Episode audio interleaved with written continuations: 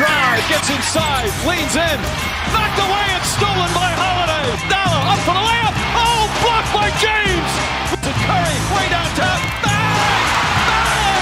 Bang! This the dagger. Here's the problem I'm seeing. Zion's gonna want out soon. Here's the thing, I don't think the front office of that organization, of that New Orleans organization, knows what the heck they're doing. What can I say? Mamba out. This is not a drill. The NBA draft is tomorrow. No, I'm this is not like a few days away, not a couple days away. Not oh, we're gonna talk about in the future. No, no, the future's now. It is happening tomorrow. The 2023 NBA draft featuring Victor Wembanyama, Scoot Henderson, Brandon Miller, Cam Whitmore, the Thompson brothers, Jarace Walker, all these guys. All these guys. All these lottery names and first round names. It's happening tomorrow. 5 p.m. Mountain Standard Time, 8 p.m. East Coast Time. It's happening, guys. It'll be covered on courtsideheat.com and twitter.com slash courtsideheat. So, the intro was just that. We're going to be talking about the draft. We have so much we got to get to. So much good stuff. I want to talk about Damian Lillard. I have a trade proposal for him. I want to get to the Clippers and then possibly trading Paul George. I want to get to Kyle Kuzma opting out. I want to get to what Woj said about Brandon Miller. I want to get to all these guys. Jaylen Brown, and if he's come back, that's going to be for our breaking news around the league. For and then for our topic of the day, we're going to be going for the lottery draft and seeing how each team's roster will shape up after their selection. I am I'm excited for his draft class. I've not been excited this excited for a draft since the Suns had the first overall pick back in the 2018 NBA draft. And that was the Luka Doncic, DeAndre, Trey Young uh, draft just to name the top three stars, unless you want to add in Marvin Bagley the third, who now I believe plays for the Pistons. I, I can't really remember. But I, it's been a while since I've been this emotionally attached to an NBA draft. 2020 was all. See, I, I'm not trying to discredit or just belittle how good these drafts were, but I. It's not like I'm gonna be jumping up and down. I love Ant Man. I love Wiseman. I love Ball. It's just I don't know. I don't I don't see this as the same being for 2023 or even 2018. I think sometimes we miss how special that trip was. Now 2021 was also pretty cool because it had Scottie Barnes, Josh Giddey, uh, both the Jalen's, Mobley, Cunningham. Like there was some just some straight up talent. So there's been so much talent, so much talent. Even in last year's draft when we had um, Jabari Smith, I, I don't know about him. I'll talk about that another day. But you have Banchero, you had Holmgren. I real wish I could have saw Holmgren, but he's gonna have his true rookie season. Even though that it's Sharp pass, but he didn't even play a game. But yeah, Keegan Murray, Shaedon Sharpe, Dyson Daniels. Ooh, there's so many good guys. Jalen Duren. Like there's so many good guys. Christian Braun, Brown went, Walker Kessler. Like if you guys actually think about it, it's pretty pretty epic. What kind of draft classes we've been having in 2023 is just going to keep getting better and better. And setting the stage to get better and better. I honestly do believe that. So there's a lot I want to get into. You guys know where to find me, courtsideheat.com uh, twitter.com slash courtsideheat. We're on Twitter for the podcast, Spotify, SoundCloud, iTunes, Google Podcasts, TuneIn, uh, Amazon Music, iHeartRadio. We're everywhere. Anywhere you can think of, we're there. We're everywhere. Everywhere. Remember, courtsideheat.com. we are talking about the official lottery mock draft. I came out with the who should the Hornets select because it's been a pretty fiery debate. So I came out with that article. Um, I saying was like a few days ago. I, I can't remember when. What was that? When was the night? When, whenever the nineteenth was. What was that like? A Monday. So I guess that Monday, I came out. Who should the Hornets draft? Look, the Hornets have their hands tied between Brandon Miller and Scoot Henderson, but I'm advocating for Brandon Miller based on fit, not talent. You guys should go check out the article. You guys will definitely enjoy it. It's on my featured section of Twitter and of this of the site. And I'm not gonna segue that into Brandon Miller, what Woj said. I'm actually gonna take a step back and talk about Damian Lillard. I want to talk about Damian Lillard. I want to get right into this podcast. I don't want to. I want this to be no holds barred. So, people have been talking a lot of stuff, a lot of junk on Damian Lillard for saying I'm loyal to his team. That my loyalty is with the Portland Trailblazers, team that drafted me people actually have an issue that he continues to publicly demand that the team get better, that he's in a win now mode, that he wants those opportunities. He wants to be in the postseason for the first time in a couple of seasons. And he wants to be loyal. People are upset. People are like, oh, he's just following the money. He would get the money regardless of the team he's on. That's how good he is. Oh, he's just saying it because he's 32. He's still a very, very good ball player. He's very great. He's very great. So these people are saying, oh, well, he's just saying all of that to get leverage. Yeah. You want your team to get better. Hasn't been that way for the past few seasons. If you can't do it privately, you start doing it publicly. Well, he's just doing it to make the team look bad. Well, when you give a decade or so of your career, of your life, to an organization, you would hope that you get something out of it and not a complete rebuild, especially into your early 30s. So, for people talking junk on Damian Lillard and saying this and that, that he's not a worth fit, that he's to be injury prone, like, I get that. But I need y'all to, I'm not to say educate yourselves, but just Look who Damian Lillard is. Look what he's been through. Look at the talent he's had throughout his entire career.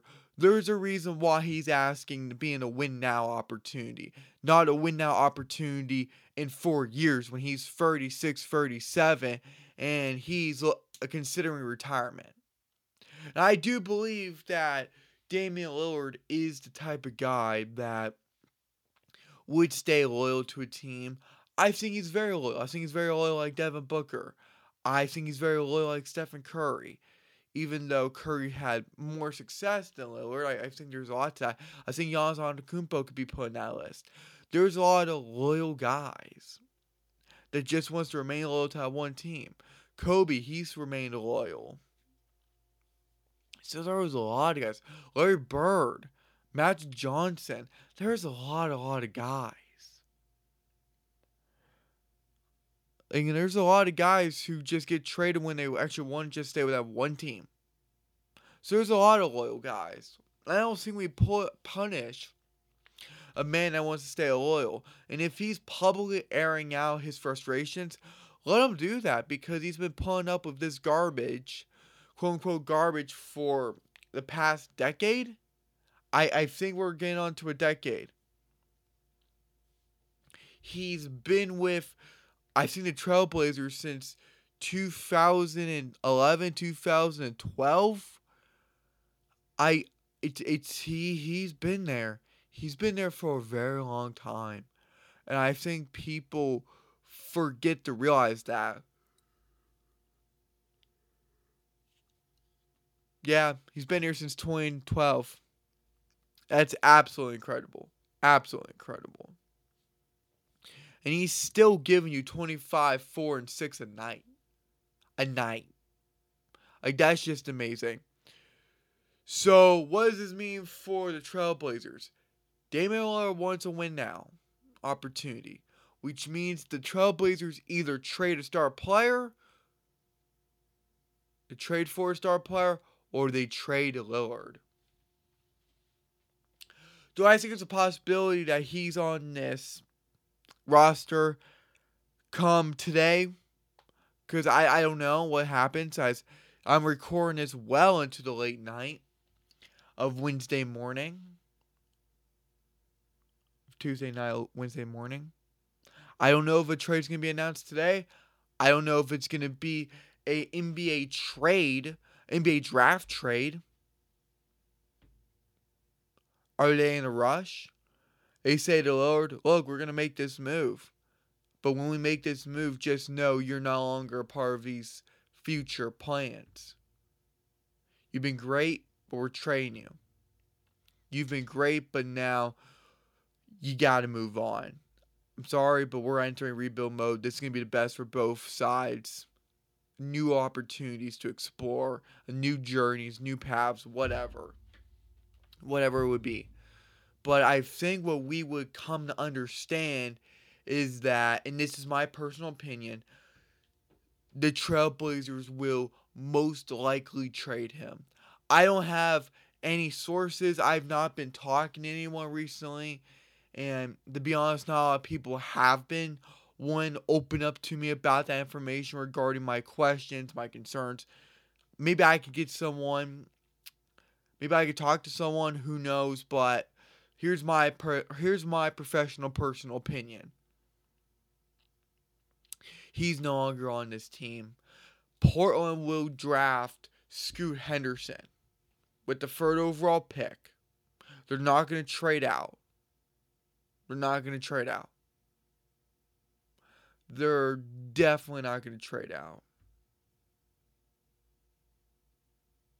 And they're going to get rid of Damian Lillard. They're going to get rid of Damian Lillard. They're going to go full rebuild mode. Full rebuild mode by tra- by trading Damian Lillard. They're going to commit to that. And I know Damian Lillard's been talked to. I know he's been kept in the loop. So he's not going to pull one of those situations where he was surprised. He's going to know. He's going to know. He also has four years left on his contract. So I have a pretty interesting trade proposal between the Trailblazers and Pelicans. Pelicans won against the top three of the draft. That's not going to happen. But I think they're going to settle. And I don't mean settle like that. But I mean, okay, we can't. So take it from the Pelicans' perspective. Okay, we can't get the third overall or second overall pick, and definitely not the first overall pick. That's cool. That's fine. How about we go and trade for Damian Lillard? What if we already give that proven shot creator, that proven offensive genius, Damian Lillard, who would be under our control for many seasons, who's a solid uh, point guard slash shooting guard? Uh, how will we get that done? How will we get that done? I think obviously you have to give up this year's draft pick, this first overall, this first round draft pick, the 14th pick that they have. They give that up. They give up a 2029 first rounder. Then they give up Kira Jr. He's on an expiring contract. It was on a team option. He, um, they sign and trade him. But then you give up primary ball handler, the man who has been credited to bringing new life into the New Orleans Pelicans organization. CJ McCollum makes a return. He makes a return to Portland, where he was gone for what, two to three seasons? Two seasons when I'm looking this up. Because he's been there for a minute. He's been there. But would you want to have that re- reunion? He's 31. He came in a year later, 2013 for Portland. But yeah, he's been there for two seasons. Do you just say the heck with it? Like, he's no longer 29 30. CJ is who he is, even though he's still remaining very healthy and very active for this team and very loyal to his team. Would you do that trade? Would you do the trade? If I'm the Trailblazers, I say yes. If I'm the Trailblazers, I say yes. Because, yes, he's older. Yes, it may not be the direction that they should necessarily go in, but Apple looking at a mentorship. What if you go into the mentorship program? You're like, hey, CJ, we want you back. We gave up Damian. He didn't want to come here. He didn't want to stay here anymore. But we want to bring you back so you can teach Scoot Henderson. Because it will go Wemby, then it will go Miller, and then we'll select Henderson. And you'll be the guy to lead him, to build him up, to encourage him, to model him into what Portland stands for, what their culture is like, how they run their system. All this stuff. He could be the lead guy. He gets paid, and then in a season or two, he can leave. But that's not the worst trade in the world. And that's a very realistic trade because the Pelicans aren't that inclined to trade Brandon Ingram or Zion Williamson, even though they're fielding offers for Zion. Not so much for Brandon Ingram. He's almost like untouchable unless it's some glorious trade that you cannot deny. I think you could try to gauge the value of CJ McCollum, but I would not be surprised if we saw a reunion. I would not be surprised at all. Because now you'll be having the Blazers of Anthony Simons, Shaedon Sharpe, uh, Scoot Henderson, uh, and uh, Nurkic, Joseph Nurkic, with Jamal.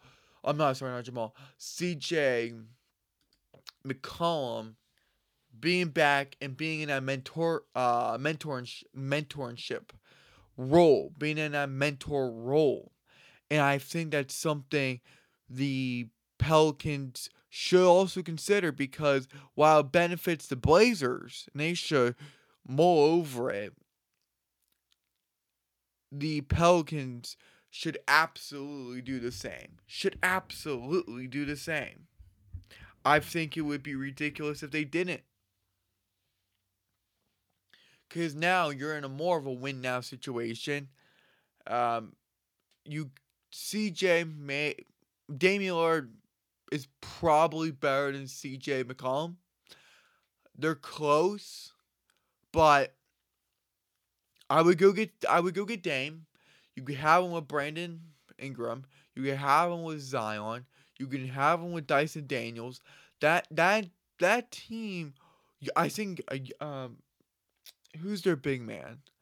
Um, for whatever reason, Jonas Valanciunas is coming to my mind, but I didn't think I saw he played for the Grizzlies. This is super embarrassing. No, he's no, no, he's still there. I'm just, I'm really just an idiot then. Never mind. I was thinking of Steven Adams. It's, it's fine. It's been one of those days for me. But then you would have, look, then you would have Zion, Brandon, Trey Murphy, uh, Jonas Valanciunas, Jose Aldo, Alvarado, uh, Herb Jones, Jaxson Hayes, Josh Richardson if he does want to come back. But that's not the worst team ever. And now you're adding more firepower through Damian Lillard. You get the 14th overall pick. And I think you could try to get somebody. I think you could try to either use I, I think you could use that pick to trade or, you know, better yet, you would just try to get someone in the draft. Which, with the 14th overall pick, you s- slide right into the lottery. And now you're able to do something with it. Now, the Blazers could, yeah, the Blazers theoretically could do something with the 14th overall pick. And I'm sorry I keep bouncing between the two, but I I find this a win-win for both teams. I think the Pelicans would be good with Damian Lillard. Add to another year. That would take him to 36. He probably retire next season or two, depending on how his body holds up. He finishes out this contract. I, I think this would be a reunion in the making.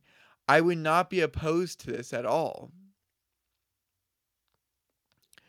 Now, I'm just gonna I'm gonna be honest. I know we're gonna talk about this later, but I and I know that this ruins my article in a way, but I was talking about Keyonte George.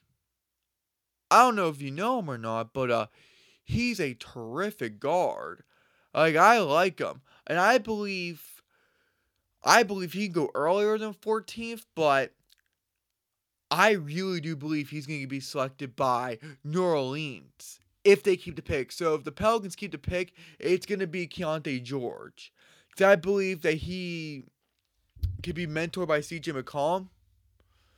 I would let him learn from one of the best of the game.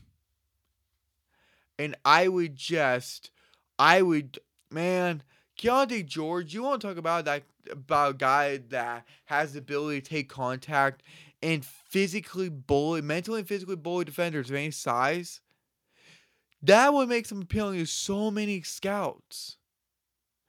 The intensity this 19 year old has is more than some 20, 30 year olds would have who are in the NBA. And that's something the New Orleans covets greatly. So I was I was talking about Keyonte George, the 14th overall pick. Who who the Blazers, who would the so let's just say the Blazers decided to get the 14th overall pick because they decided to trade. Who could that be? Who could that be? Um, let uh, let's think. Could they also get another guard? Um, maybe, maybe not. I, I don't know if they really do need another guard. I think you need more of a big man. So I think you would have to go in the route of okay, is there like a forward slash slash center that we could get out of? I don't know. I don't know. But I do like the ability of them going into the 14th, um, going to third and 14th. So you have some flexibility there. You have some flexibility there. But obviously, number three is going to be covered greatly with Scoot Henderson coming to their team. I honestly do believe that. And I don't know if that's just me, but that's where I'm at currently.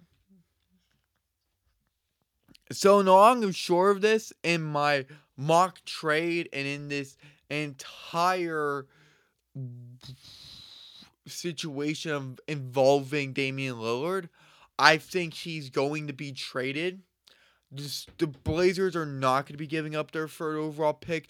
I can't confirm or deny whether they're trading Damian Lillard, but if they keep the pick and they go out for Scoot Henderson, then they're implying and they're pretty much telling the world publicly that they're entering a rebuild, something that Dame Time does not want to enter. And that in turn will force Dame Time to be like, you know what? I'm out. I can't do this anymore. You won't respect me. I'm out. I asked for one thing. You didn't want to grant it. Y'all want to rebuild. Peace. That's how it's going to be played out. At least those are the scenarios, and this is going to be a big story surrounding the draft. Surrounding the draft. I think it's going to be a great draft story in terms of where what happens. Because it doesn't have to immediately happen before the f- first overall pick. This can happen after the third overall pick. This can happen at, uh, hours before the draft.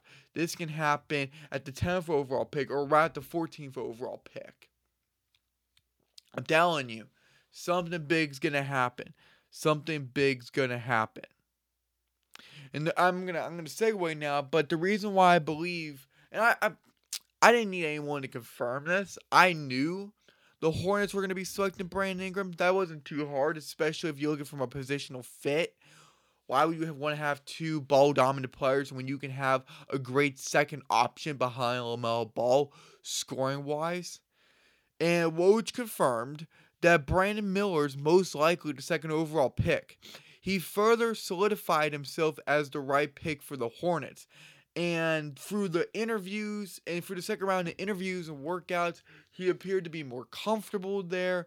It appeared that Michael Jordan had a really good conversation or look in um in person of both Scoot and Brandon, but it just seems like Miller's just better than Henderson in the eyes of Jordan when it comes to being a positional fit, just being what the Hornets covet, what the Hornets cherish in the player. And this is a spot they really needed. They didn't need another ball dominant guard. They didn't need another almost always needs the ball. They just did not need another guard. They really didn't. Their backcourt didn't need it. But now their front court, they could use Brandon Miller. They could obviously use Brandon Miller. I'm going to touch on that in a bit, but Adrian Wojnarowski of ESPN has confirmed that Brandon Miller is most likely going to be going in eh, to the Charlotte Hornets, which is no surprise to me. Maybe to some, but to me, this has been planned out a couple weeks in advance. If you do want to say, okay, if there's if there's like some projectability, I, I don't even know if that's a word, but if there was some projection on that, I I get that the talent is in favor of Henderson, but the fit and just who the Hornets desperately need, it's in Brandon Miller. It's in Brandon Miller. So go Wemby, Miller, and Henderson. Those will be the top three guys going in that order from one to three. Obviously. Now watch the Spurs just do a complete, complete shocker and they draft Henderson over Wemby. That would be really funny. Never gonna happen even in different dimensions. I'm just saying. That would be really, really funny. Our next draft news is gonna be Amen Thompson. Quote looks increasingly like the front runner, end quote, for the Houston Rockets to select at number four. That was Jeremy Woo of ESPN. Whoa, Woo, Jeremy Woo. Eh, if I'm if I'm saying your last name wrong, I'm sorry. I'm not good when pronouncing things. Y'all know that by now, but ESPN has come out to say that Amen Thompson again solidify himself. He's the front runner to land with the Houston Rockets. And again, I'm not trying to be this dude, but go read my official lottery mock draft. This was before, this is almost like a week before. Everyone's like, oh, maybe Amen's going to go. But I was telling you guys, I was telling you guys that the Houston Rockets would be selecting Amen Thompson. I love him. I, I really do. I like both Thompson brothers, but Thompson, um, Amen here, is an explosive player that can thrive on both sides of the ball. Now, is there a concern of him not having a solid jump shot? Sure, but his rim attacking abilities and his playmaking abilities will have him sitting as one of the main cornerstone pieces for this Houston franchise that they so desperately need. I'm telling you, he's going to be a secondary star. You just watch. He's going to be a secondary star for Houston. He will be an up and up and coming rising star. Watch it. He may need time to adjust to the NBA, but I think Amen Thompson has proved to the Houston Rockets that he's valuable at number four and should go first after the projected top three guys. That's just my opinion. That's my opinion. I also like the other Thompson brother. I'm going to speak about him later. And eh, the reason why I said take Ausar Thompson, Ausar, I'm an idiot. Please, I I need I need this universe to punch some common sense or just some intelligence into me, so I'm able to do this. But I'm gonna talk about that later. But I just find it really funny how a lot of things I said in this mock draft is becoming more and more reality. But now it only matters if they actually get drafted in real life and beyond these mock drafts. Then that's really why I only created one mock draft. Because I'm like, if you look at the lottery, I wouldn't change anything really. I made it so it could be like this one and done. So when you guys see it, it was never modified. It was never revised what I say is what I mean, and when I say this player's to go there, I mean, and I'm not to change it because I'm very, very confident in this draft. I really am. I've seen the first, I've seen the first four top, I've seen the first four picks are going to be locked in. Now watch them hose me. Watch them mess with me. That'd be really fun. The Houston Rockets are like, you know what? Walker or the other Thompson brother, come here, buddy, or Whitmore. Because there were people who were saying, Cam Whitmore, just come to the team. And I like Cam Whitmore, but for the Rockets, I would take Thompson. I would take Amen Thompson. That's just me. Now, I want to talk to you guys about some opt ins and opt outs. Starting with Gary Trent Jr.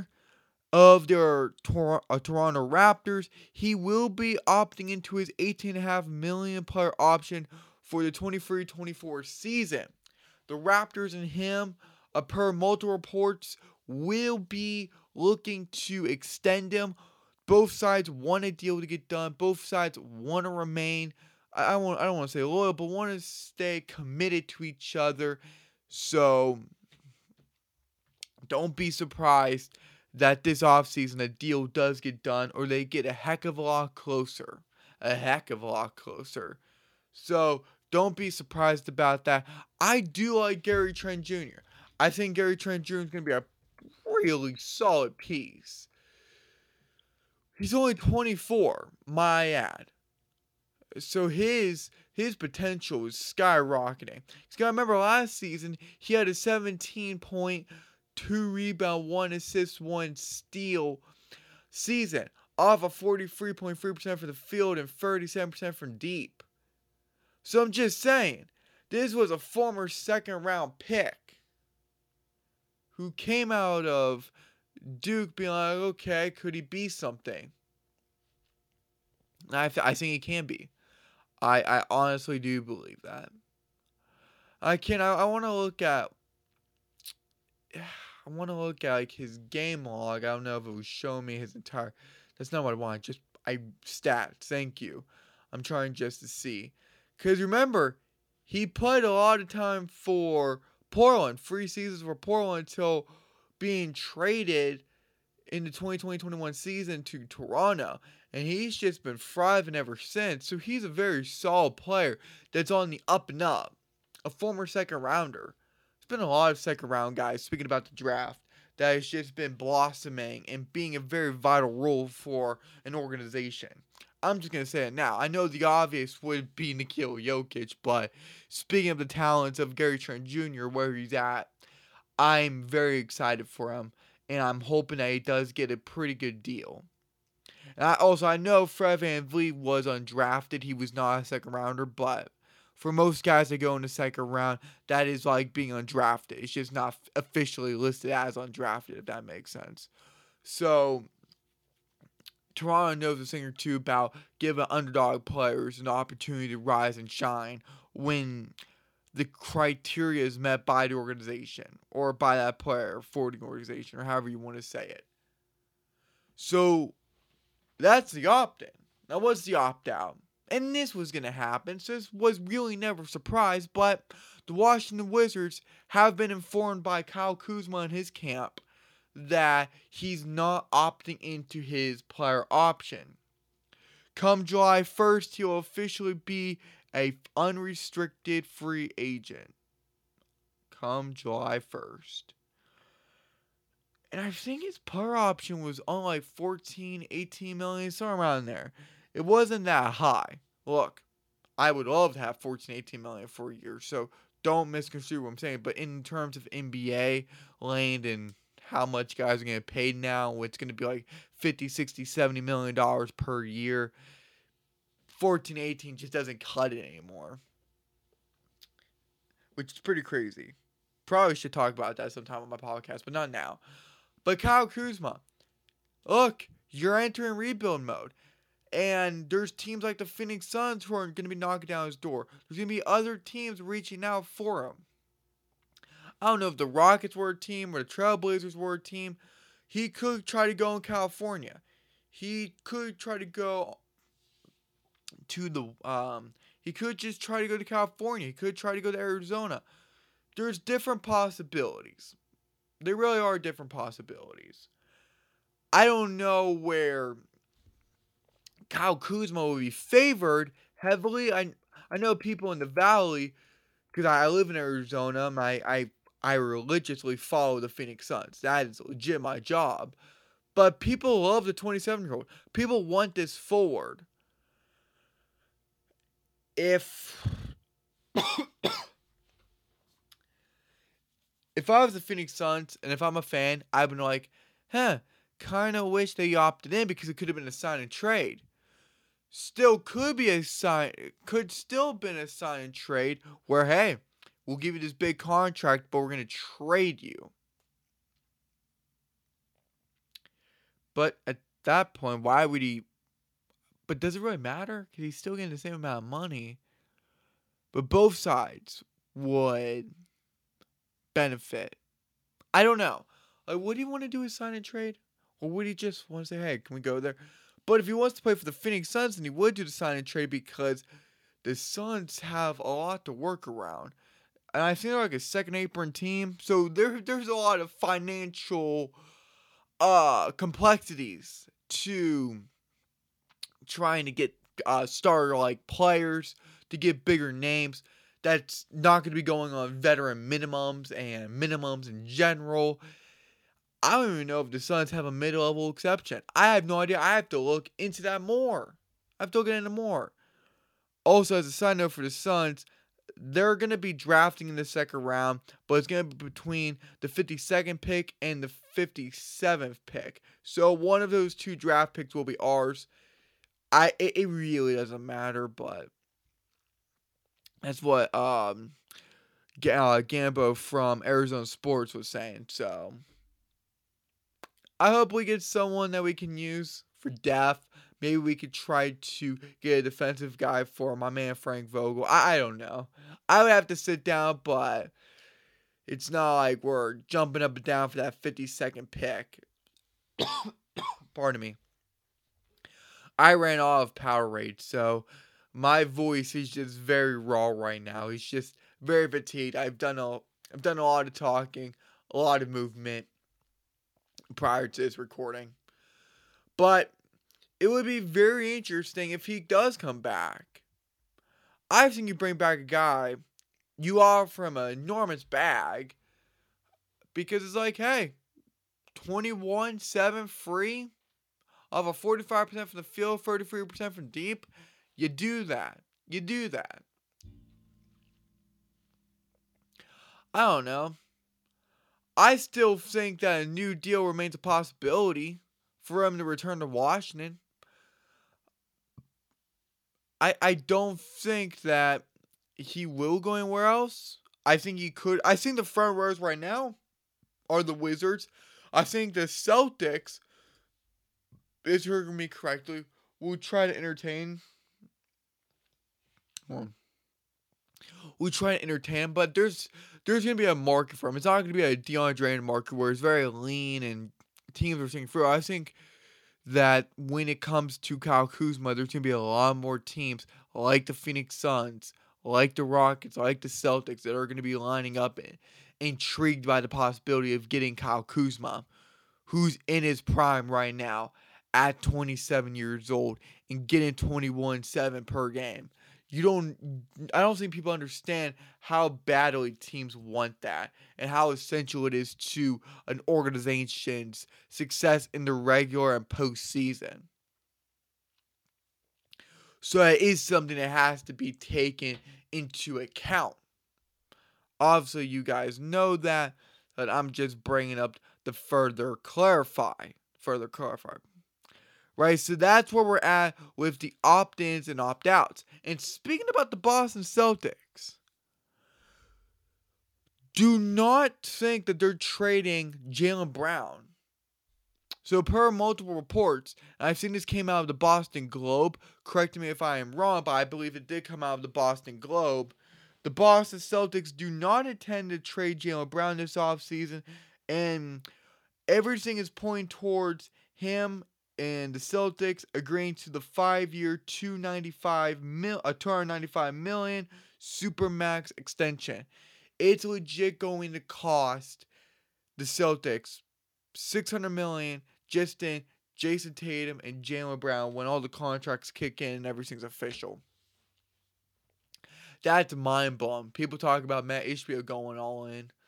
Yeah, at least we're getting like four guys versus their two, if you want to include DeAndre. But to each their own, especially for the Celtics, this all ties in. They have the roster.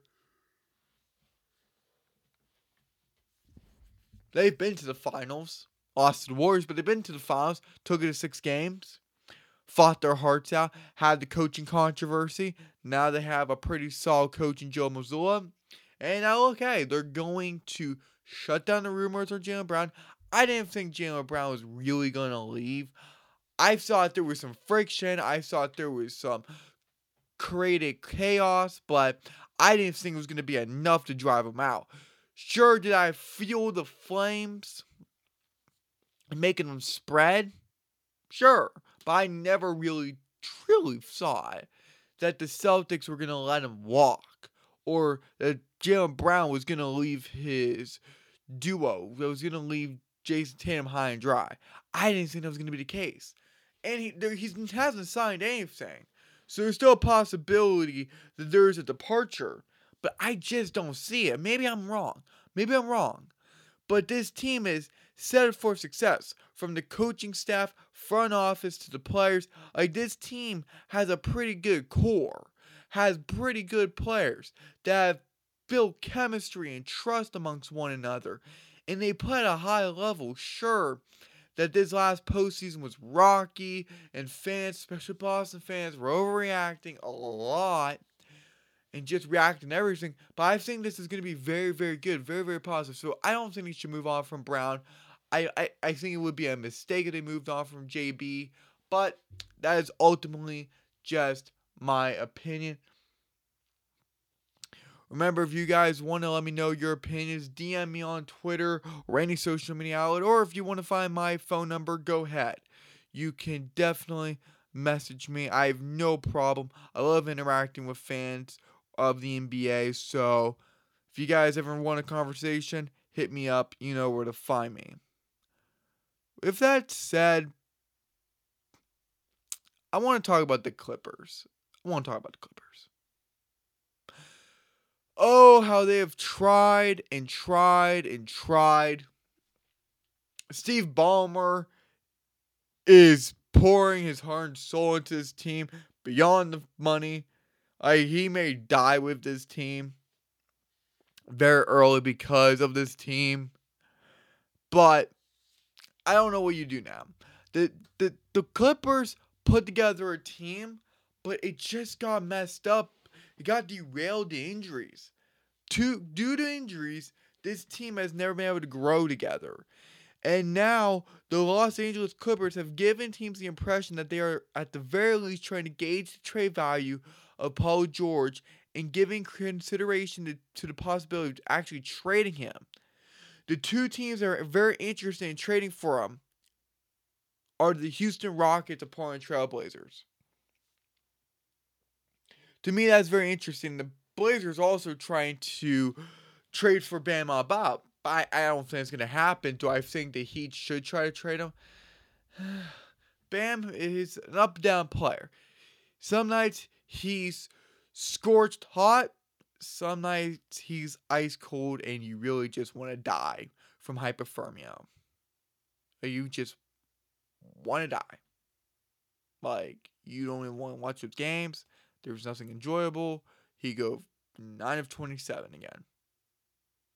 With limited production. But anyways, anyways, I'm not a Heat fan or anything. But uh the the the Clippers are gonna have a lot to discuss. The Clippers gonna have to sit down and be like, is PG staying? Is PG 13 the guy? Can the Claw and him play together? Can Kawhi and him coexist? They can.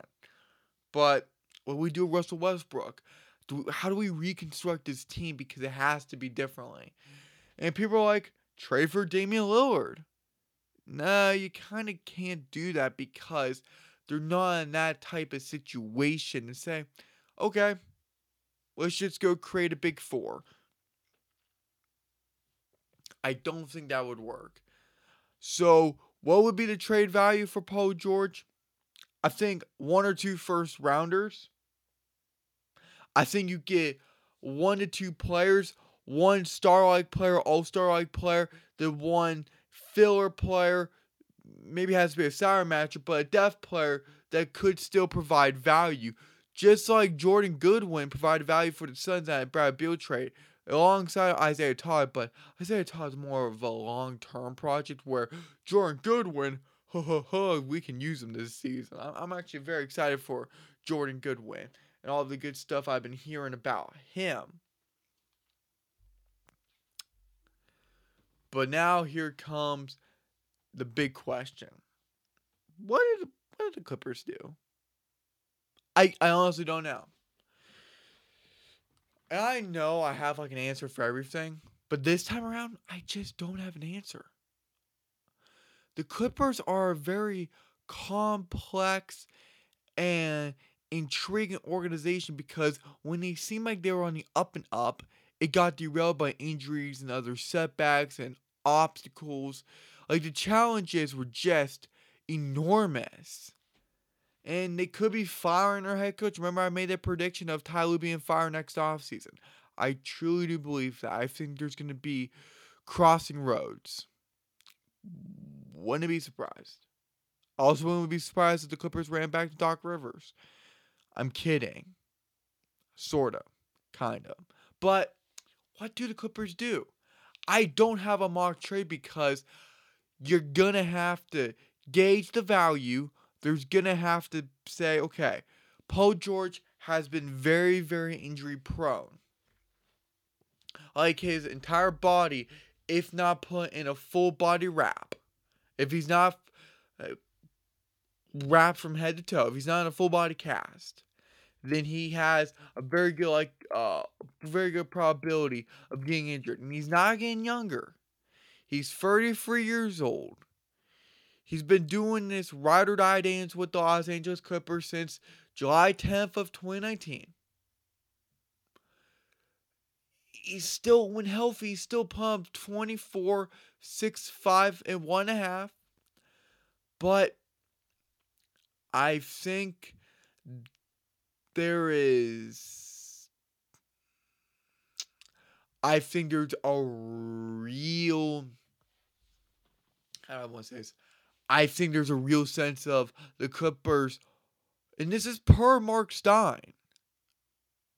So this isn't just some flimsy report, but they're giving real consideration to the idea of uh, disassembling the Kawhi Leonard Paul George duo. I think they're going to do it. I think they keep Kawhi. Personally, I would keep PG over the Claw.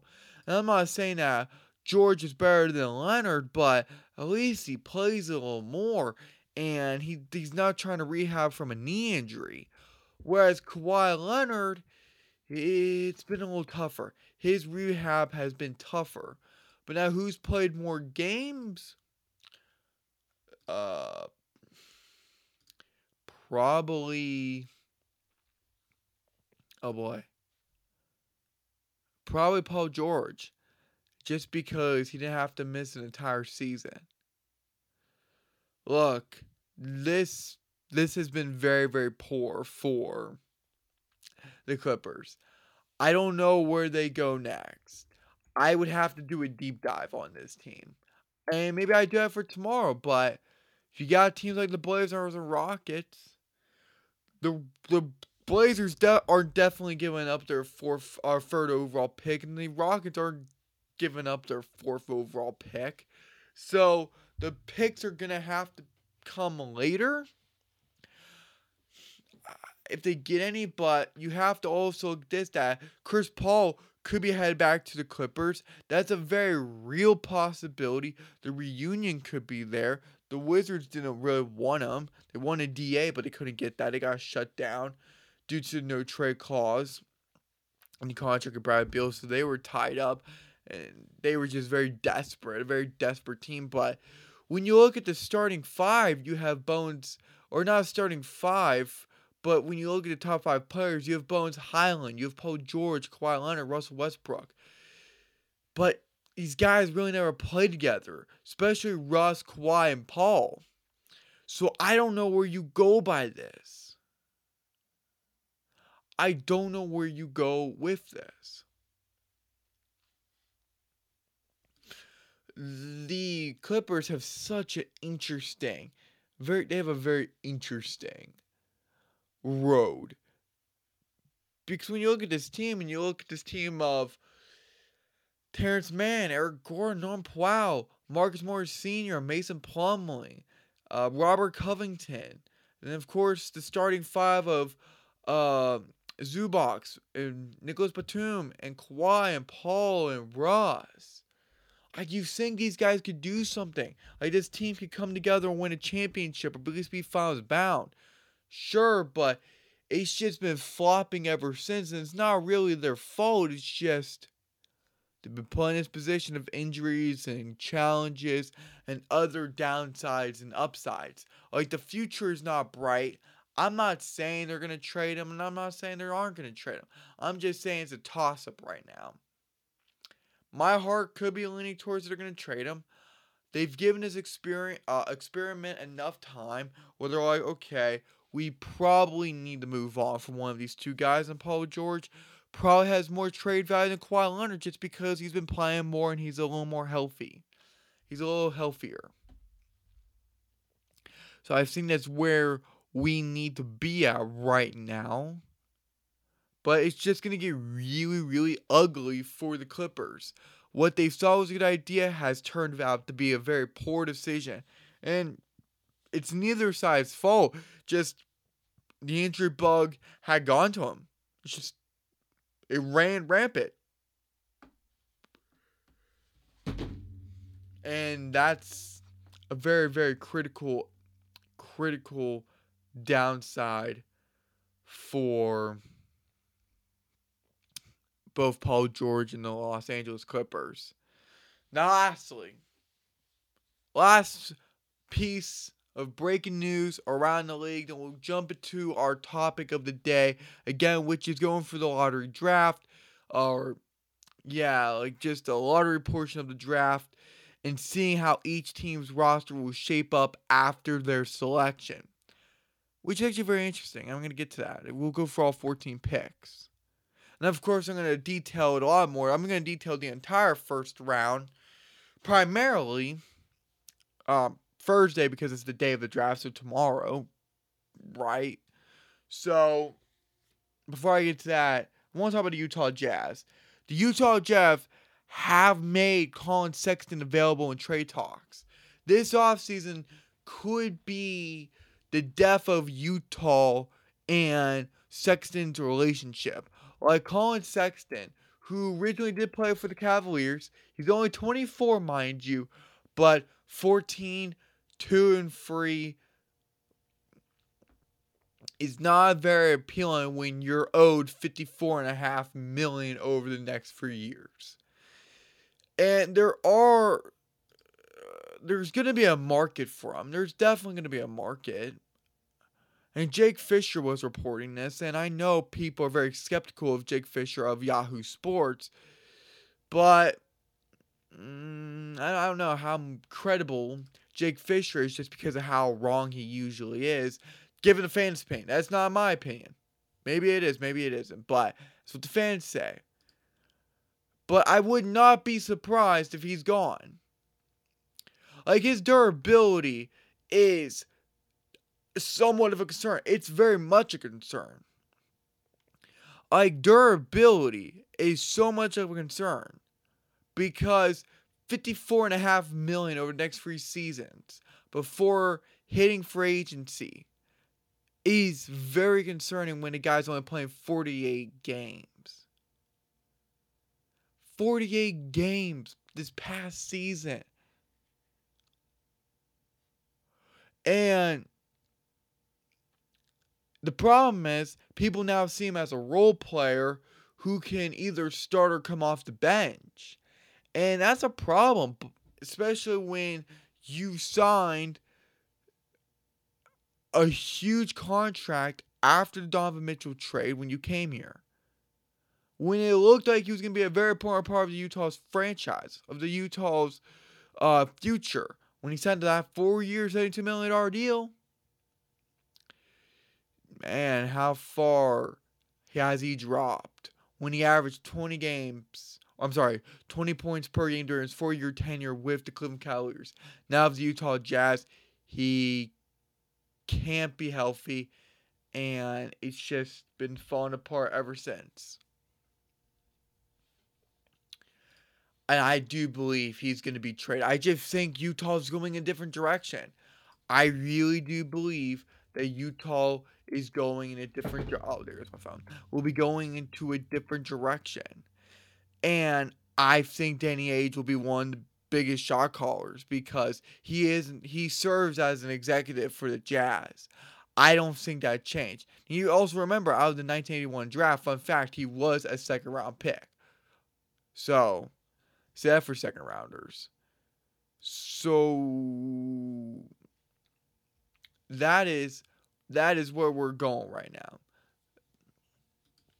That's this is gonna be very interesting. I feel bad for Context. I like Context a lot. It's just his durability has not been up there. Now he's acting more like a role player who could start a few games, but primarily come off the bench. And I hate saying that, but there is a great deal of truth within the statement I have provided, and that many people have provided. So I think we could see it. I think we could see the end of Collin Sexton, who was a former eighth overall pick, a former lottery pick on top of it. But as you know, Josh Jackson was also a lottery pick. But of course, the Phoenix Suns just had to select him. We also selected Alex Len. Okay, I'm not bitter. Okay, I'm very bitter. But you guys get where I'm coming from.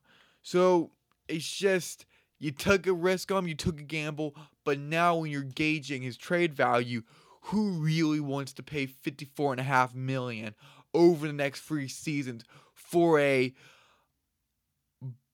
better than average role player who still is a credible starter when healthy? That's where you're gonna have to gauge. And how many teams need that type of guard? Whom how many teams actually need that type of player? And he's only 24. So take that into consideration.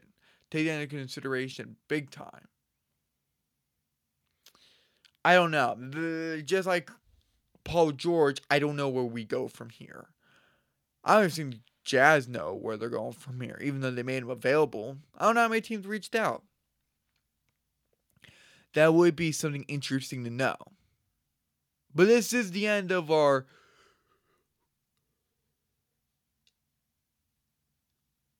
Oh, pardon me. This is the end of our breaking news around the league. Now I want to get to topic of the day. And we're to go, go we're to be going through the lottery portion of the draft and seeing how each team's roster will shape up after their selection.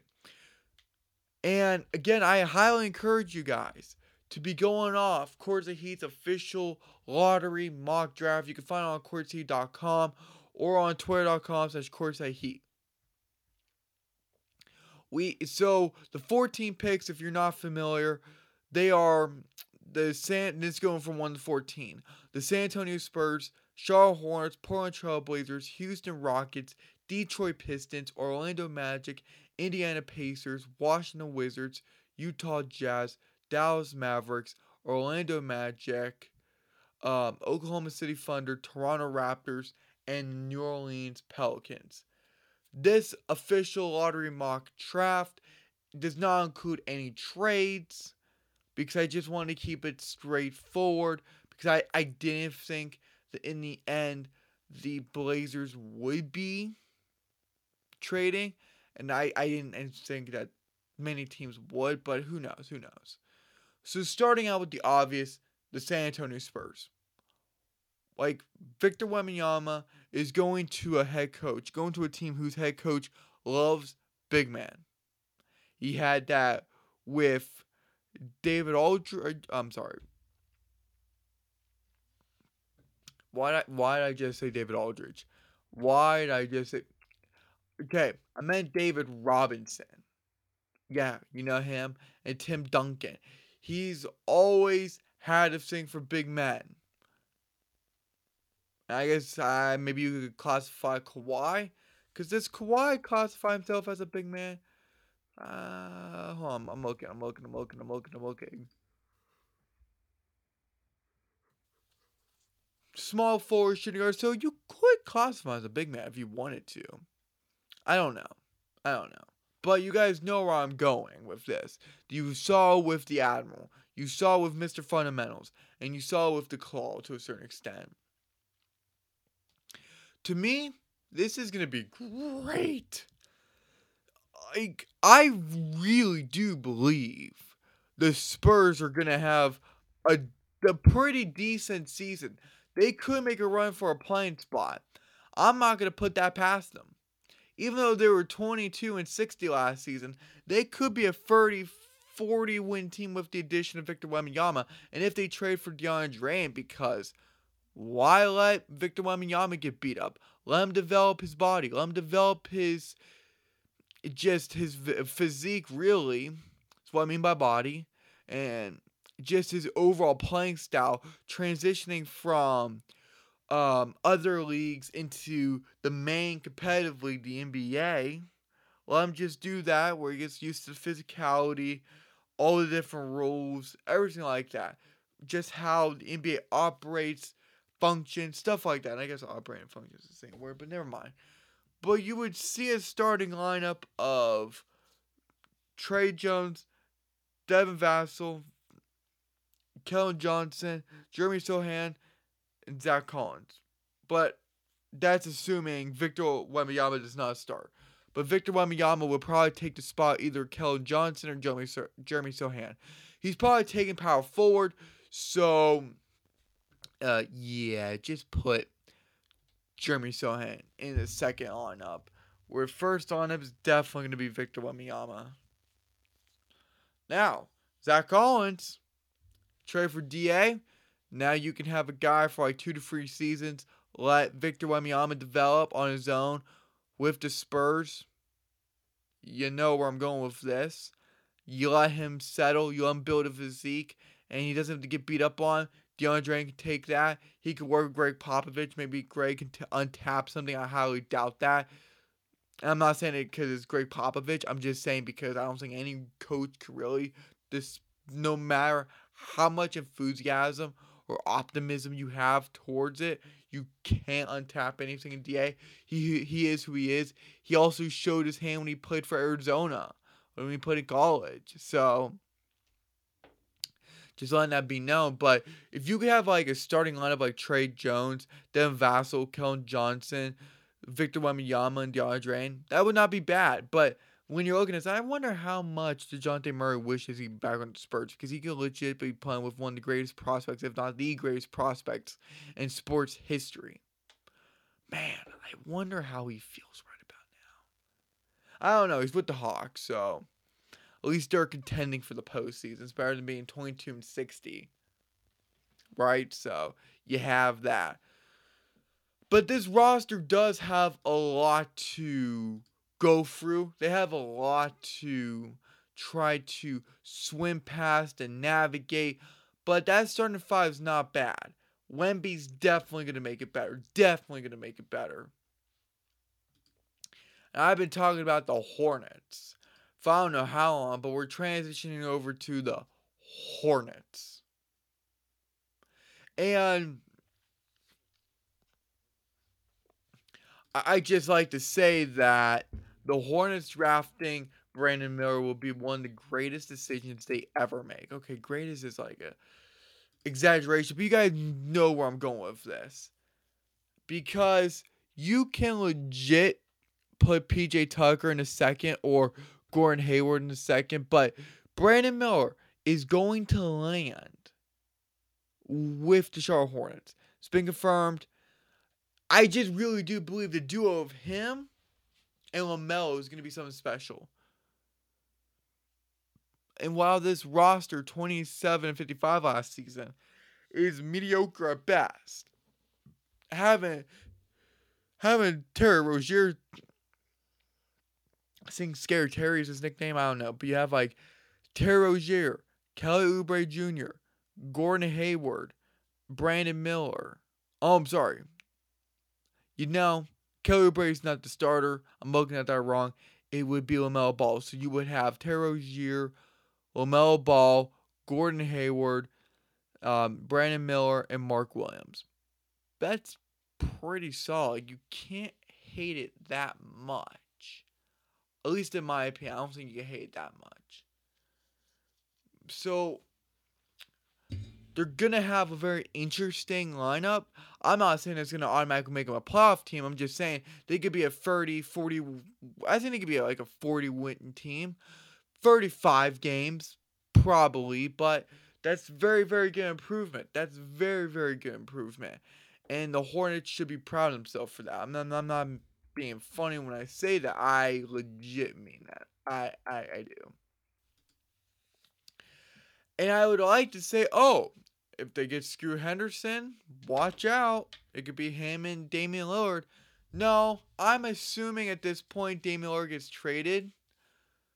But they're gonna get Scoot Henderson. It'll be like Scoot Henderson, Anthony Simons, Shaedon Sharpe, Jerami Grant, and Jusuf Nurkic. That's actually not that bad. They're easily a 40, 45 win team. Easily 40, 45 win team. With Without Dame time. I think it'll be better without Dame time at this point. Just start the rebuild, but if you go full into the rebuild, you know what that means. They're, they could tank, but they could be hovering around 33 wins again. But I honestly do believe they could win 40 games. 35, 40 games. You try to fight for a playing spot. They could be a playing contender. Not going to lie. So you take that as you may. But the the Blazers, while they may be technically going into a rebuild, it's it's looking pretty bright. Their future is looking pretty pretty bright. It's looking special. It's looking special, and I I, I don't think you can disregard and their attempts at all of trying to be a good roster. Now, where the Houston Rockets are going to be trying to find their way. They're going to select Amen Thompson, but they have a very interesting lineup that would consist of, and this is just their current five Kevin Porter Jr., Jalen Green, Kenyon Martin Jr., Jabari Smith Jr., and Alperen Sengun. They have a lot of juniors on that team. Like, I never realized how many juniors they had on that team. I, I just can't believe that. But I think they're going to select a 20 year old point guard. And I think they're going to take Kevin Porter Jr. out of the starting rotation or starting lineup. And they're going to have like Jalen Green, Kale Martin Jr., Jabari Smith Jr., and Alperen Sengun paired alongside Um, Amen Thompson. I would like that. I I would like that a lot. I really do. I because I think that his playmaking abilities makes him a better and his rim tagging abilities makes him a better point guard than he is a shooting guard because of that jump shot. Because it's not the most solidified jump shot ever. It's not the most incredible jump shot ever, but he, he is an explosive player that would benefit the Rockets greatly as a secondary star and a primary playmaker and rim attacker that the Houston Rockets desperately need because while Kevin Porter Jr. was balling out with 19 5 and 5 off 44% from the field, yeah, I'm not going to be relying upon him in the future that much, but he could come off the bench. I don't think they would be taking Jalen Green out of the starting lineup considering he has like 22 free and free per game. I, I, I just don't see it. I don't see it. Also, do I know something? Um, I, I don't know if I knows or not, but Jock Landale, surprisingly, is still on the Houston Rockets. He's backing up uh, Kevin Porter Jr. And this is on ESPN right now. This is no joke. I guess that he signed with the Rockets. Yeah, that didn't happen. He didn't sign with the Rockets. Trust me, I would have been all over that. Jock Landale will be returned to the Suns. I, I just think that's a glitch, obviously. Just to make sure I'm just going to check the. Yeah, nothing happened. Yeah, I'm, I I would be pretty shocked. But uh yeah, so Jock Landale's apparently on the Houston Rockets now. That's nice. Now the Detroit Pistons is very interesting to me. Cause you can go in multiple directions. You can go multiple directions. Um You know, you could have done this between Cam Whitmore and Jarace Walker, but I think Walker's going to be selected by the Detroit Pistons. Because beyond the fact that Monty Williams can coach wing players and mold them, he'll be great alongside Jalen Duren. Imagine Detroit's front court for a second. The biggest need for the Pistons is a wing player. Whoops. Their biggest need is wing at because they're fine at the guard and center position. Like you see Killian Hayes and Jaden Ivey, they're fine. They're fine. And you see James Wiseman and Jalen Duren, they're fine. But where you're really struggling is Bogdan Bogdanovic. He's not bad, but limited. Marvin Bagley, bad, but not limited. Maybe he can re maybe he can just redefine his career because 12 and 6 is not bad, but 12 and 6 is more second lineup than first lineup. So Jarace Walker would probably fit in where the current spot's being filled by Marvin Bagley. Right? I because he could play either forward position, but I think Bodon still gets that spot. Unless they covet I, I just don't see Bojan going off the bench because who cares about the free rebound difference? He's getting you 21 free and 2 per game off of close enough 49% from the field. Almost 50% shooting from the field. You do that all the time. You do that every day. So Killian Hayes. And you gotta remember, say Cunningham's come back. Cade Cunningham's come back. So Killian Hayes is not gonna be the starter. I'm just going off Jeff chart that they have, but it would be their new lineup would be Cade Cunningham, Jaden Ivey, Bogdanovic, Jarace Walker, and James Wiseman. And people are like, oh, how about they just sign Cam Johnson? I would not be opposed against that. I would not be opposed against that. I would actually prefer it. I prefer if he went back to the Suns. Never wanted to see him leave. Same with Brooklyn Bridges, Mikal Bridges, but I I can't control what's gonna happen and what's not gonna happen, right? It, it, it just is what it is. But that's where we're at nonetheless.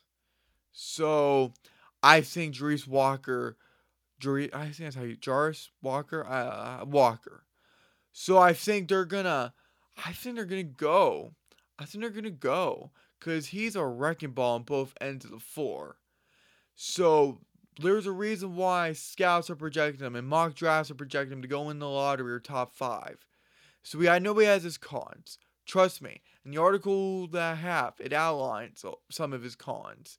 But his pros outweigh the cons so much, and the Pistons would benefit so much.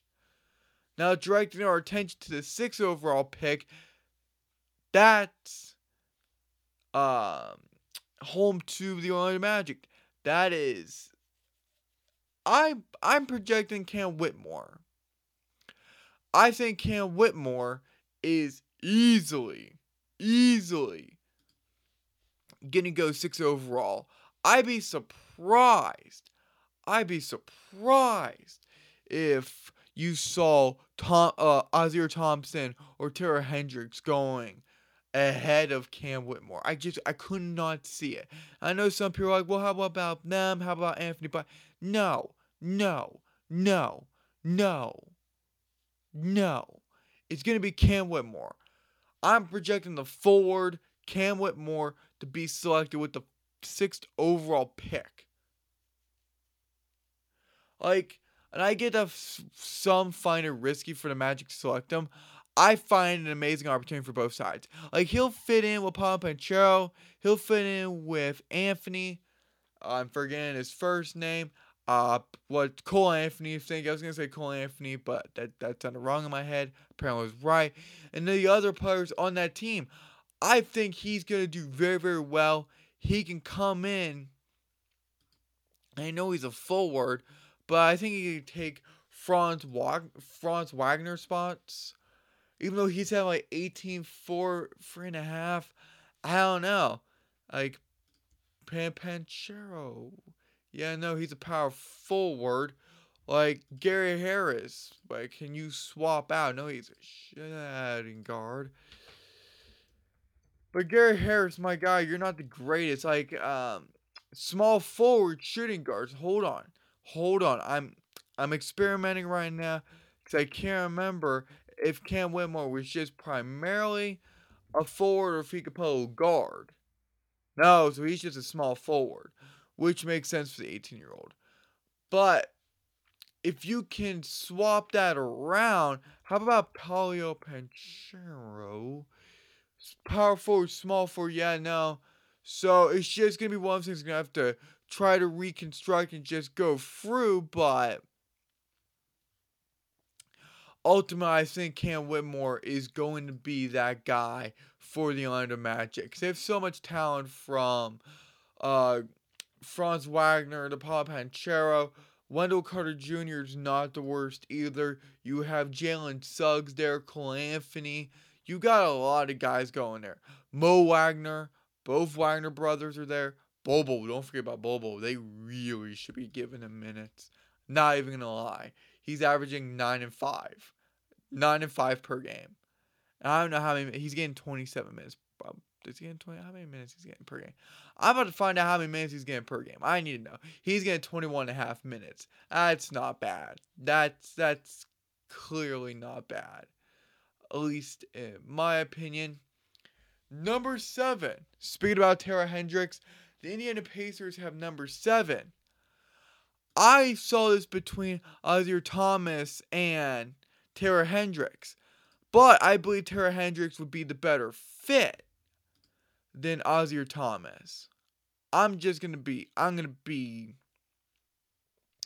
very, very I'm gonna be very open about that because I believe Hendricks would be the better fit because their backcourt. Indy's backcourt is pretty stacked with quality talent. They are lacking for pieces. However, in the front court, like some other teams we have detailed, like the Charlotte Hornets, this area needs attention. And let me tell you, the pairing of Hendricks and Miles Turner would be a very unique combination, as this could be quite special. And he's such a versatile big man. The, the Pacers need a versatile big man. They like that. Like, he could be used in the pick and roll game. He could use the pick and roll game to his advantage. He's a very impactful player on both ends of the court, and I think he would be for Indy he could also be paired with another big man or another shooter. Like if you look at this team, you have Tyrese Halliburton, um, uh, you have Ben Mathurin, you have Andrew Nembhard, who is averaging nine and a half, two or nine and a half, three and four and a half. Right, it's not the worst, but then you have Aaron Nesmith, you have Buddy Hield, Miles Turner, Jalen Smith. Do not forget about Sticks. You have Chris Duarte. You have TJ McCall. You have a pretty good team. A pretty. It's not the greatest, but it's not the worst. It still edged them out for 35 wins. I think if they were a little more solid, more consistent, I don't know if I, I forget if injuries got in the way, but once you add in, once you add in Tara Hendricks, oh buddy, that's go that's gonna be fun. They can easily be a 40, 45 win team, easily. I'm not gonna put it past them they can't be that type of team. I think that's going to be their goal. Now, speaking about Isaiah Thomas, Amen's brother, the Thompson brothers, number eight, we have the Washington Wizards. Oh, buddy, do they have a rebuild? Do they have an absolute rebuild? And I outlined in the article that the future of Bradley Beal was looking bleak with the Washington Wizards. That is why I, I said they should just trade Brad Bill and select Thompson. Because the Wizards legit have no life when it comes to athleticism and playmaking. Like, Washington would be setting themselves up for success. Like if you if you can see the improvement of his three point shot, you'd be surprised how far it's come. But if it develops more, oh, then you're just you're looking at a playmaking. I, I want to say sharpshooter, but you're looking at a playmaking shooter that could shoot his way into a top spot in this league. Like, if you want to talk about a combo guard, oh, buddy, oh, I like I like both the Thompson brothers. So seeing at number eight, that's pretty solid. Number nine would be the Utah Jazz. The Utah Jazz is very interesting to me. Not gonna lie, we were just talking about Collin Sexton. I know they're gonna want to replace him and they want to do better. And you see Collin Sexton, and he's your starting point guard alongside Jordan Clarkson, Lauri Markkanen, Kelly Olynyk, and Walker Kessler. Love Walker Kessler. But you have to remember, this team needs some youth on the roster. And Jordan Clarkson, players like Jordan Clarkson aren't getting younger or cheaper. And that heavily implies their backcourt. That's why I'm saying draft Anthony Black. Like when when you factor in Utah's schemes and roster makeup, Utah needs more selfless players. And Black is the type of player who will look to pass first, which is why he is known as a dominant playmaker. Plus, don't let his defensive game defensive game go unnoticed. His 2.1 steals, oh, Utah can use that. It's one of the main reasons why Utah struggled this past season due to their inconsistency in defense. Plus, to have that defensive pressure would be so daunting to opposing offenses. Not gonna lie. Not gonna lie. So I keep dropping. I keep dropping my highlighter. It's all right. So that's why I'm leaning towards Anthony Black. You get a very young player, obviously. Um, you get you get intensity. You get a dominant playmaker. You get a selfless player, and then you just mold him into the Utah way. I'm gonna be honest. I'm gonna be honest. I'm not going to hate that if they draft. I would very much like if they draft an Anthony Black. I think that would be the best move from because I think it would also be a good team fit. And I'm all about positional fits. So if you guys have never heard me before and you guys are new to the podcast, I'm all about positional fits and making it work for the team as well for the player. Then we got the Mavericks at number 10, who were like, okay, well, maybe we could trade a 10th overall pick. But I'm assuming that they retain Kyrie and they keep the 10th overall pick. This this pick may may be interesting, may be a head scratcher, but I'm going with Jordan Hawkins. I'm going with Jordan Hawkins. Jordan Hawkins to me is a pretty good still developing to a player. let me let me put it this way. Kyrie Irving, if he resigns, I assume that he resigns because I believe the Mavericks are front runners to resign him. I don't think he has the biggest market in the world. But you have Kyrie Irving and Luka Doncic. Both are known as heavy defenders or just defenders in general. So you gotta ask yourself a question. Why wouldn't you pair them with a defensive player who can still knock down shots? Like, let's just be honest. Given a team Jason Kidd wants to have. And the ability a kid has of developing these types of players. Remember his track record with Giannis Antetokounmpo. That's just one of them. I would most certainly have Dallas selecting Hawkins because beyond defense, his catch and shoot and pull abilities are almost unmatchable in this lottery portion of the draft and maybe this entire draft.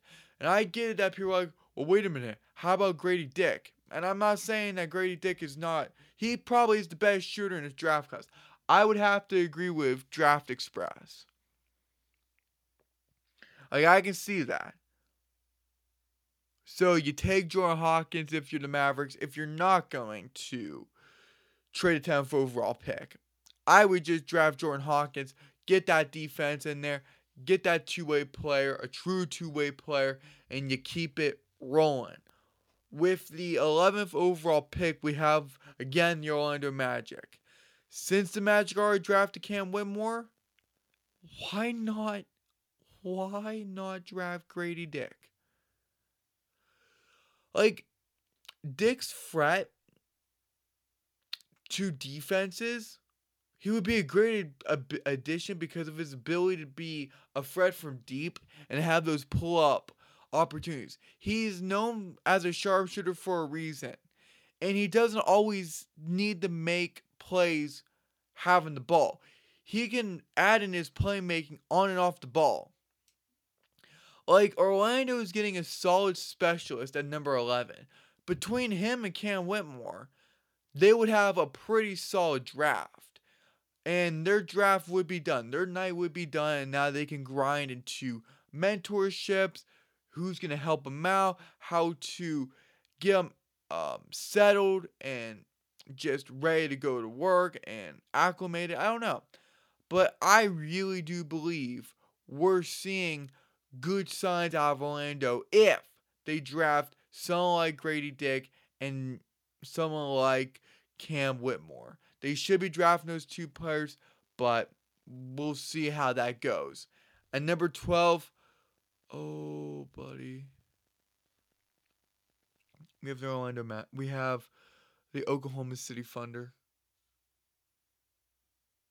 We have the Oklahoma City Thunder. I I don't know how to pronounce this guy's name. Um, I forgot that they they had a very very hard name to pronounce. Hold up. Um, so how you spell his first name is B I A B I L A L. Bile. Bile Colbali? Bile Colbal Bile. Bile. Yes. Um the funder would be getting a very long-term piece in this small forward. I do believe there is an opportunity of him becoming a top tier wing. I don't find that unrealistic. And I would give OKC selecting him a lot of realistic credence because of their track record to develop and progress these players. I think he would thrive greatly in this type of environment. He has massive upside. Like if you really think about it, he's a risk worth taking. I would take a risk on him if I'm the Oklahoma City Thunder. Just don't really think about short term potential. This is all about the long game. You got to look at it from the long term perspective. Now, now I want to turn our attention to the Toronto Raptors. Fred VanVleet's not guaranteed to be coming back. Fred VanVleet already declined his player option. He's an unrestricted free agent this summer.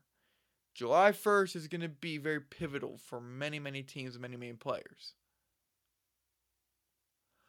But whether he comes back or not, Toronto needs depth at the point guard position. And that's why I think Cason Wallace would be the perfect, perfect guy. Because the way he finishes, the way he just adds in his playmaking skills is something not many prospects can say they've done in their professional career and beyond. Like, you want to talk about a guy that can play outstanding defense, probably one of the best defenders in this entire draft class, has a free point shot, and if worked on and continue to be worked on, can be electrifyingly deadly. Yeah, you probably never heard that one before, but he could be electrifyingly deadly. And driving in the lane, like this type of player, the Raptors really, really cherish and really, really should get their hands on. But Cason Wallace could go earlier because I had him between him and Jordan Hawkins for the Mavericks' 10th overall pick. So Toronto may be able to score him, They may not be able to score him. It, it just depends how far he falls. But number 13 is still very good, and I think he would have tremendous upside with Toronto Raptors. And the Raptors really would not be going into a full rebuild mode. You just wouldn't. I couldn't see why they want to go into a full rebuild mode. I know Jakob Pearl doesn't want to go into a full rebuild mode, but let's say you lose Fred VanVleet. You still have OG, you still have Scottie, you still have Pascal, you still have Jakob Poeltl. Now then, you, of course, you add Cason Wallace into the mix. Like, why would you want to turn that down? I don't think you should turn it down. I don't think they will turn it down. That's just my observation. And them being a 500 team, they'll probably be a 600 team. They'll probably win 50 games this season. They're winning more than 41. I'm cashing, I'm locking in that they win 50 next season. That may be dumb, that may be smart. And like I was talking about in the beginning of this podcast episode, I was talking about Keyonte George and the New Orleans Pelicans. I find him to be most likely selected by the Pelicans. He could go earlier than 14th. But, oh man, his NBA ready potential is out of the roof. It's off the charts. He's a very gifted player that has incredible skills when shooting the ball deep. When shooting the deep ball. One of his biggest traits as a combo guard, by the way. He could be mentored by CJ McCollum if CJ's still here or if Damian Lillard comes around, but he'll he'll be rock and rolling as an NBA ready player. Like I am very very excited. Like his intensity, the way he bullies guys, big or small, just the way he visualizes the game. This is something I want to see, and I think Keyonte George would be very very special for the New Orleans Pelicans because you can have him in that setting with Zion Williamson. With Brett, if Zion ever gets back onto the court, I doubt it. But you let's just say he gets there. You have Zion, you have Ingram, you would have Herbert Jones, you know, you have a bunch of guys to help you and just take the load off, take the pressure off, and just ease you into this. And I think that's where we're at right now. And I think that's how we're going to be seeing a lot of things, to be honest. That's just my observation. I, I could be right, I could be wrong. But I like I like the odds the Pelicans have the Lane George. I think that is a very real possibility. So this was my brief, very brief but also just summarizing up so it just wasn't too uh, in depth where it was boring, you guys. But this was just me going through the lottery draft and see how each team's roster would shape up after their selection. I think there was a lot of valid points I put in there. You guys have to check out that article, especially if most of it comes true. That would be very, very cool. I, I would not lie. I would be very stoked if all of that came true. I've been covering the draft for uh, for many many years now. It's like my fourth draft. I think it's like my third or fourth draft. I think I started back in 2019. I, I can't remember. I can't remember. But yeah, anyways, this was the Court Seat Podcast. Thank you guys for tuning in. We covered a lot from Damian Lillard to all the drafts to the Tom to Amen Thompson to Kyle Kuzma to Gary Trent Jr., the Boston Celtics and Jaylen Brown. We covered a lot, guys. We covered a lot. But I enjoyed. I told you guys this this would be longer because we are in the thick of it of NBA offseason. We're just starting the NBA offseason, but we're right around the corner legitimately with the NBA draft. So this is very exciting. And I'm going to be signing off. If you guys have any questions or want to leave feedback, do you know where to leave it? And yeah, this is all I got. Peace out, y'all. I will see y'all Thursday. Have a great day.